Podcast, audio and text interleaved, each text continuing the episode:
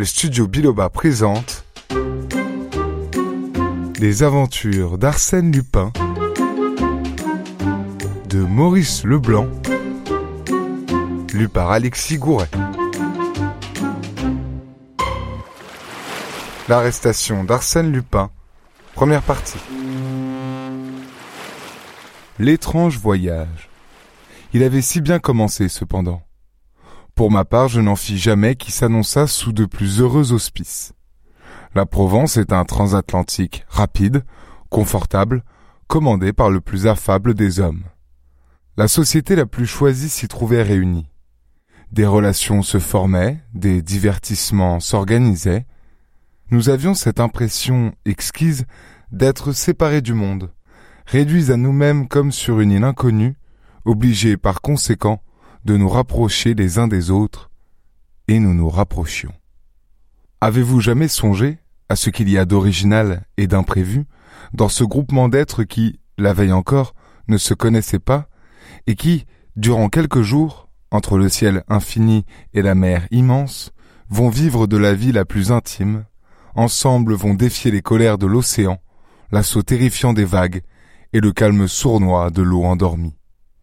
C'est, au fond, vécu en une sorte de raccourci tragique, la vie elle-même, avec ses orages et ses grandeurs, sa monotonie et sa diversité.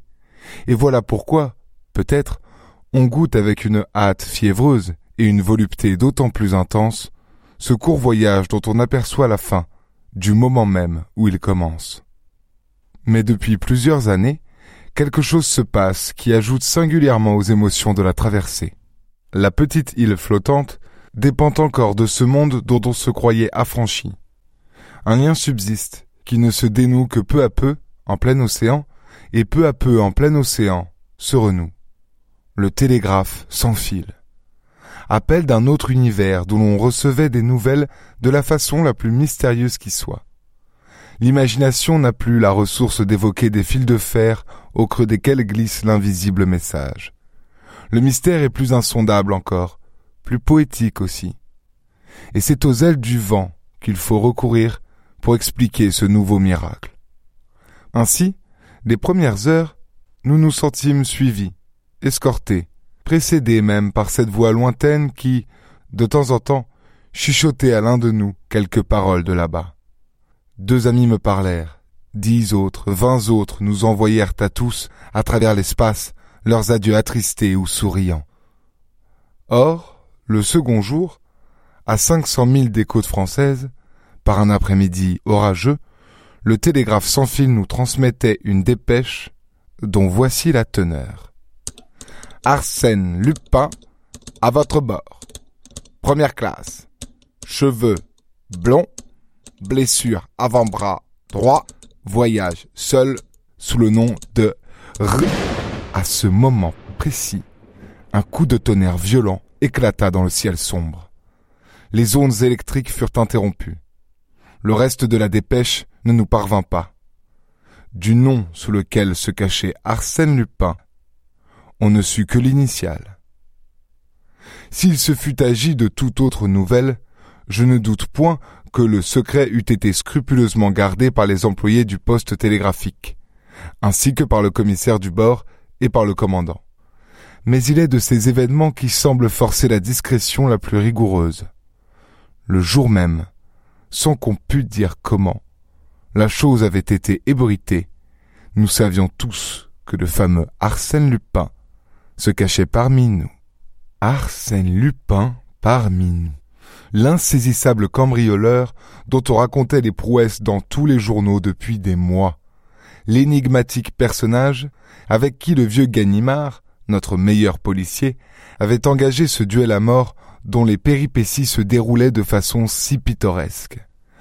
Arsène Lupin, le fantaisiste gentleman, qui n'opère que dans les châteaux et les salons, et qui, une nuit où il avait pénétré chez le baron Scorman, en était parti les mains vides et avait laissé sa carte, ornée de cette formule Arsène Lupin, gentleman cambrioleur, reviendra quand les meubles seront authentiques. Arsène Lupin, l'homme aux mille déguisements, tour à tour chauffeur, ténor, bookmaker, fils de famille, adolescent, vieillard, commis voyageur marseillais, médecin russe, torero espagnol. Qu'on se rende bien compte de ceci. Arsène Lupin, allant et venant dans le cadre relativement restreint d'un transatlantique, que dis-je, dans ce petit coin des premières où l'on se retrouvait à tout instant, dans cette salle à manger, dans ce salon, dans ce fumoir, Arsène Lupin, c'était peut-être ce monsieur, ou celui-là, mon voisin de table, mon compagnon de cabine. Et cela va durer encore cinq fois vingt-quatre heures s'écria le lendemain Miss Nelly Underdown. Mais c'est intolérable. J'espère bien qu'on va l'arrêter. Et s'adressant à moi. Voyons, vous, monsieur d'Andrézy, qui êtes déjà au mieux avec le commandant, vous ne savez rien. J'aurais bien voulu savoir quelque chose pour plaire à Miss Nelly. C'était une de ces magnifiques créatures qui, partout où elles sont, occupent aussitôt la place la plus en vue, leur beauté autant que leur fortune éblouit. Elles ont une cour, des fervents, des enthousiastes. Élevée à Paris par une mère française, elle rejoignait son père, le richissime Underdown de Chicago. Une de ses amies, Lady Gerland, l'accompagnait. Dès la première heure, j'avais posé ma candidature de flirt. Mais dans l'intimité rapide du voyage, tout de suite son charme m'avait troublé, et je me sentais un peu trop ému pour un flirt quand ses grands yeux noirs rencontraient les miens. Cependant, elle accueillait mes hommages avec une certaine faveur. Elle daignait rire de mes bons mots et s'intéressait à mes anecdotes. Une vague sympathie semblait répondre à l'empressement que je lui témoignais. Un seul rival peut-être m'eût inquiété. Un assez beau garçon, élégant, réservé, dont elle paraissait quelquefois préférer l'humeur taciturne à mes façons plus en dehors de Parisiens. Il faisait justement partie du groupe d'admirateurs qui entourait Miss Nelly lorsqu'elle m'interrogea. Nous étions sur le pont, agréablement installés dans des rocking chairs. L'orage de la veille avait éclairci le ciel. L'heure était délicieuse. Je ne sais rien de précis, mademoiselle, lui répondis-je. Mais est-il impossible de conduire nous-mêmes notre enquête tout aussi bien que le ferait le vieux Ganimard, l'ennemi personnel d'Arsène Lupin? Oh Vous vous avancez beaucoup En quoi donc? Le problème est-il si compliqué? Très compliqué c'est que vous oubliez les éléments que nous avons pour le résoudre. Quels éléments? 1. Lupin se fait appeler Monsieur R. Signalement un peu vague. 2. Il voyage seul. Si cette particularité vous suffit. 3. Il est blond. Et alors? Alors, nous n'avons plus qu'à consulter la liste des passagers et à procéder par élimination.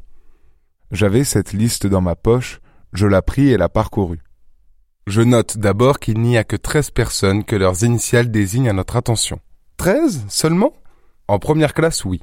Sur ces treize messieurs R, comme vous pouvez vous en assurer, neuf sont accompagnés de femmes, d'enfants ou de domestiques. Restent quatre personnages isolés, le marquis de Ravendan, secrétaire d'ambassade, interrompit Miss Nelly. Je le connais, le major Rawson. C'est mon oncle, dit quelqu'un. Monsieur Rivolta Présent s'écria l'un de nous, un Italien dont la figure disparaissait sous une barbe du plus beau noir. Miss Nelly éclata de rire. Monsieur n'est pas précisément blond. Alors, repris-je, nous sommes obligés de conclure que le coupable est le dernier de la liste. C'est-à-dire? C'est-à-dire Monsieur Rosen. Quelqu'un connaît-il Monsieur Rosen? On se tut.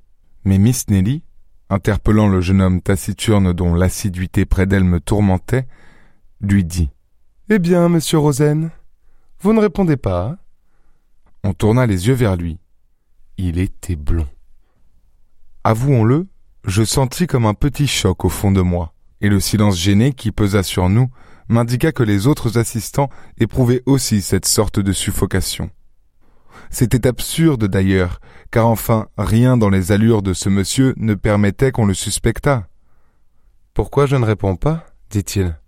Mais parce que, vu mon nom, ma qualité de voyageur isolé et la couleur de mes cheveux, j'ai déjà procédé à une enquête analogue et que je suis arrivé au même résultat. Je suis donc d'avis qu'on m'arrête. Il avait un drôle d'air en prononçant ces paroles.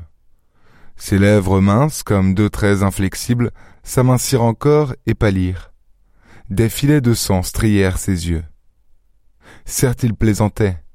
Pourtant, sa physionomie, son attitude nous impressionnèrent.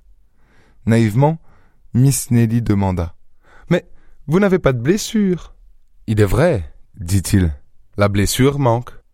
D'un geste nerveux, il releva sa manchette et découvrit son bras. Mais aussitôt, une idée me frappa. Mes yeux croisèrent ceux de Miss Nelly. Il avait montré le bras gauche. Et ma foi, j'allais en faire nettement la remarque quand un incident détourna notre attention. Lady Gerland, l'amie de Miss Nelly, arrivait en courant. Elle était bouleversée. On s'empressa autour d'elle, et ce n'est qu'après bien des efforts qu'elle réussit à balbutier. Mais, mais, mais, mais, mais, mais, mais, mais, mais, mais, mes bijoux, mes perles, on m'a tout pris. Cette histoire d'Arsène Lupin est à suivre dans l'épisode suivant.